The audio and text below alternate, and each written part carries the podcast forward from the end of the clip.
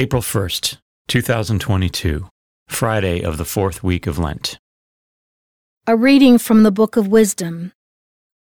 The wicked said among themselves, thinking not aright, Let us beset the just one, because he is obnoxious to us. He sets himself against our doings, reproaches us for transgressions of the law, and charges us with violations of our training. He professes to have knowledge of God and styles himself a child of the Lord. To us, he is the censure of our thoughts.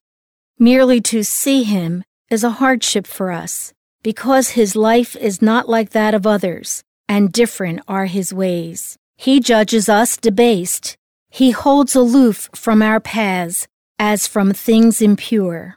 He calls blessed the destiny of the just and boasts that God is his Father.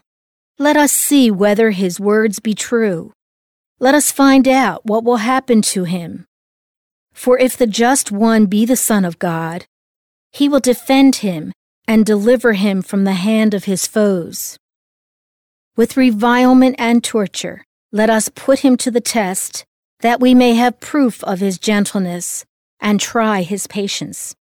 Let us condemn him to a shameful death, for according to his own words, God will take care of him.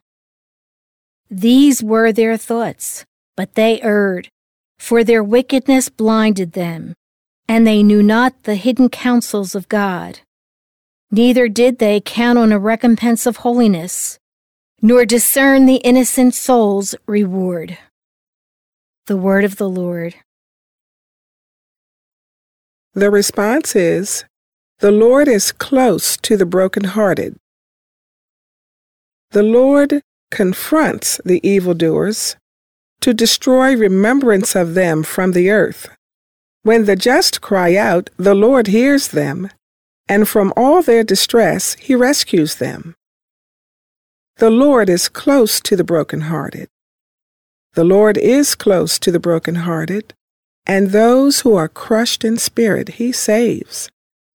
Many are the troubles of the just man, but out of them all the Lord delivers him.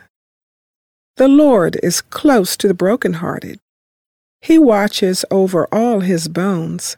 Not one of them shall be broken. The Lord redeems the lives of his servants. No one incurs guilt who takes refuge in him. The Lord is close to the brokenhearted. A reading from the Holy Gospel according to John. Jesus moved about within Galilee. He did not wish to travel in Judea, because the Jews were trying to kill him. But the Jewish feast of tabernacles was near. But when his brothers had gone up to the feast, he himself also went up not openly, but as it were in secret. Some of the inhabitants of Jerusalem said, Is he not the one they are trying to kill? And look, he is speaking openly, and they say nothing to him. Could the authorities have realized that he is the Christ? But we know where he is from. When the Christ comes, no one will know where he is from. So Jesus cried out in the temple area as he was teaching and said, You know me, and also know where I am from. Yet I did not come on my own, but the one who sent me, whom you do not know, is true. I know him, because I am from him, and he sent me. So they tried to arrest him, but no one laid a hand upon him, because his hour had not yet come. The Gospel of the Lord.